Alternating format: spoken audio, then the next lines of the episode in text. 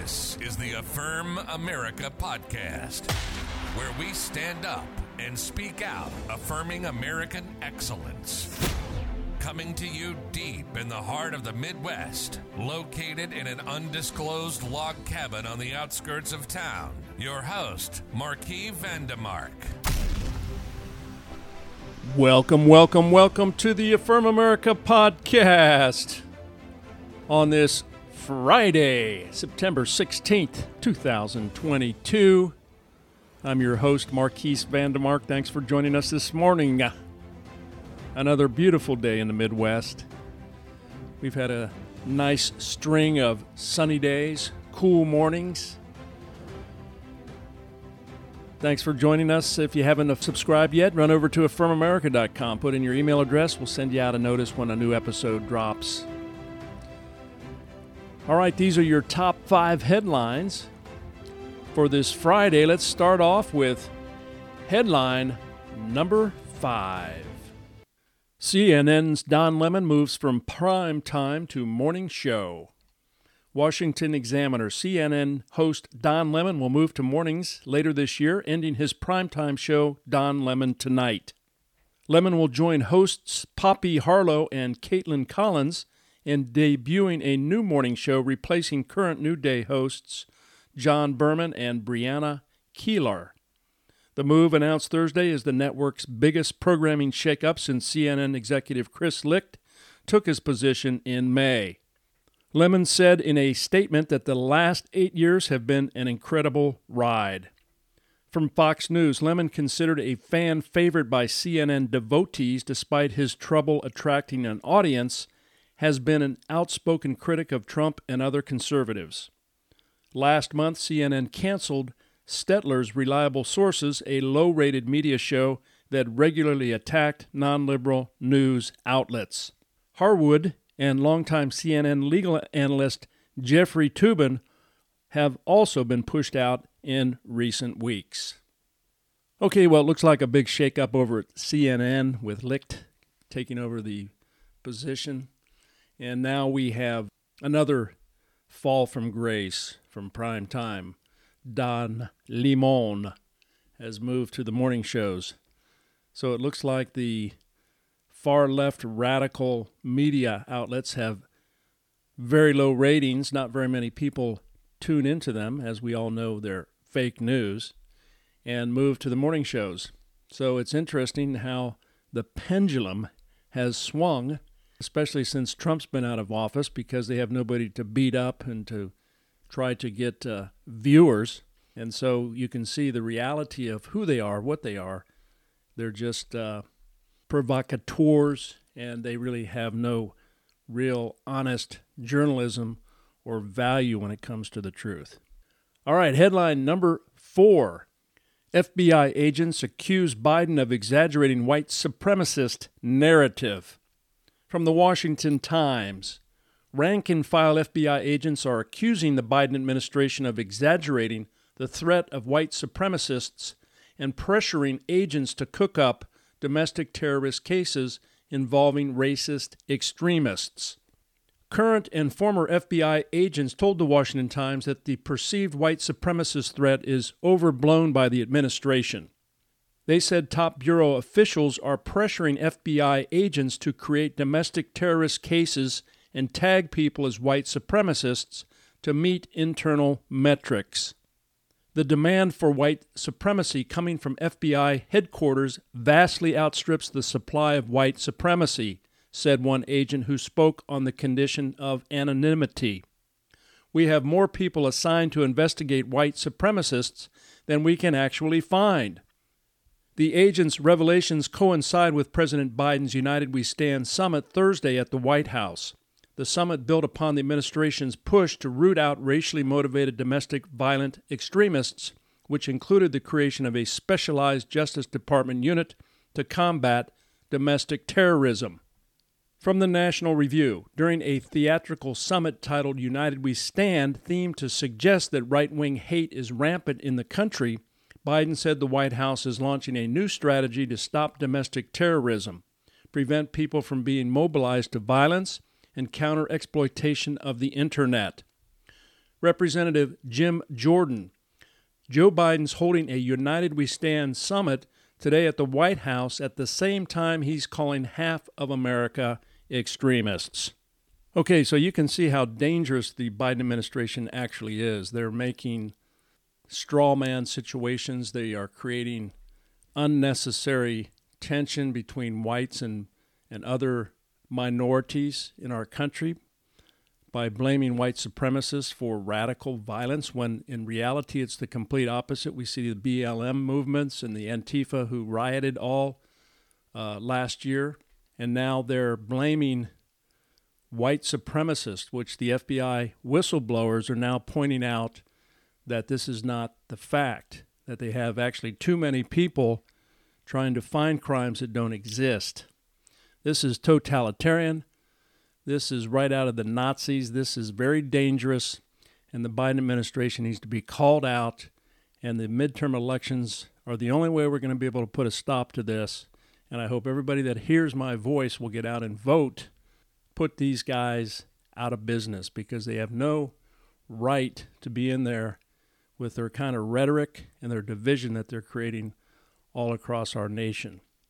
Again, Joe Biden is exaggerating the extreme idea that white supremacy is a big problem in America. All right, headline number three Senate vote on same sex marriage delayed until after the midterms.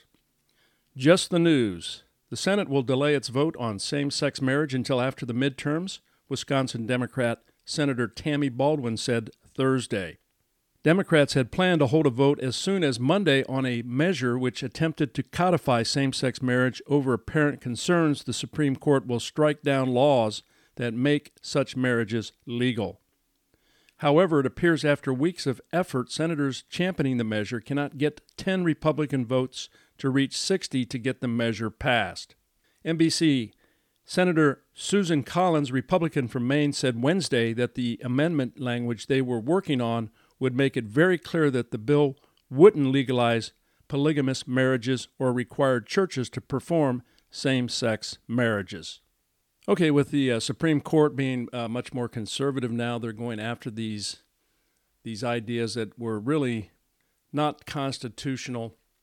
The fact that uh, same sex marriage was legalized is really outside the realm of what's been the norm for hundreds of years from the beginning of our nation's founding, even going all the way back to uh, Jesus Christ 2,000 years ago, that uh, man and woman are really God's design for creation.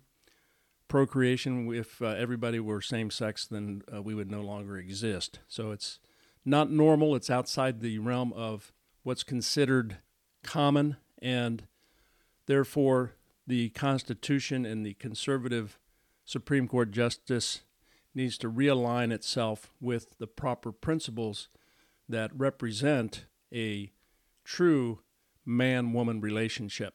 After the midterms, I hope this is revisited. I think it's the next step that we need to take because it's very important that we follow the principles of the Creator Himself. All right, headline number two Border encounters at historic numbers, even as Democrats insist border is secure. Katie Pavlich. Since President Joe Biden took office in January of 2021, the White House and administration officials have repeatedly claimed the border is secure. They said this as millions of illegal immigrants with numbers hitting new and historic records month after month continued to pour into the country, severely overwhelming border communities. Today, a busload of illegal immigrants were dropped off in front of Vice President Kamala Harris's residence in Washington, D.C. Sharyl Attkisson, a graphic look at the record out of control numbers in the current border crisis. Town Hall, illegal immigrants outside of Kamala Harris's residence. This morning, it's open, not closed. The border is open. Everybody believes that the border is open. It's open because we enter, we come in free. So let's listen to uh, both sides of the story here, both from Kamala Harris and from the immigrants. We're going to have 2 million people cross this border for the first time ever. You're confident this border is secure? We have a secure border in that that is a priority for any nation, including ours and our administration. And Vice President Harris uh, said that the border is closed. Is the border closed? Do you believe that the border is closed or is it open? It's open, not closed. The border is open. The border is open. Do you believe that all the migrants believe that the border is open? Yeah, everybody believes that the border is open. It's open because we enter, we come in free. Okay, there you have it. In their own words, that's Kamala Harris denying that the border is not secure, that it is secure. And you have an immigrant that's being interviewed directly telling us completely the difference that it is open and everybody believes it's open and everybody is pouring across the border. To give you an example, in 2020, there were 458,000 people that crossed our borders, and in uh, 2022, that's up to 2 million. So that's four times the amount illegal immigrants coming across our border. This is a problem. It needs to stop. We need to put a stop to it in a little less than two months at the midterms. All right, headline number one DeSantis sends illegals to Martha's Vineyard. Fox News Florida Governor Ron DeSantis followed through on his promise to drop off illegal immigrants in progressive states, sending two planes full of migrants to Martha's Vineyard on Wednesday.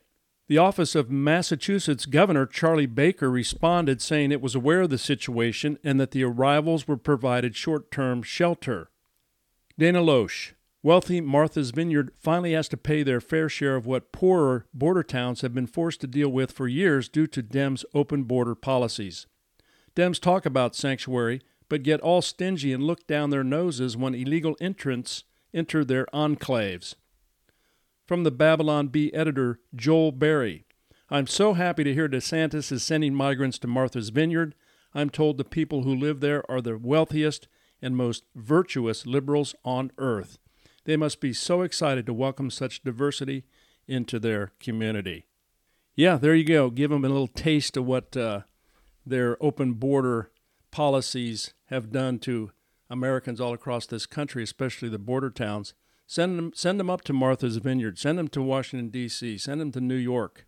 Send them to all these uh, liberal democratic cities, uh, Chicago. Send them out to San Francisco, to where Nancy Pelosi lives. Let them uh, have a taste of it. I think one way of pushing back, and I, I applaud uh, Governor Abbott and also Ron DeSantis for taking these steps to deal with the situation, which is completely out of control. All right, those are your top five headlines for this Friday. Thank you for joining us on the Affirm America podcast. We'll see you next Monday. Have a great weekend. God bless y'all. See you then. This is the Affirm America podcast with your host, Marquis Vandemark. And let's never forget America is great, and we affirm it.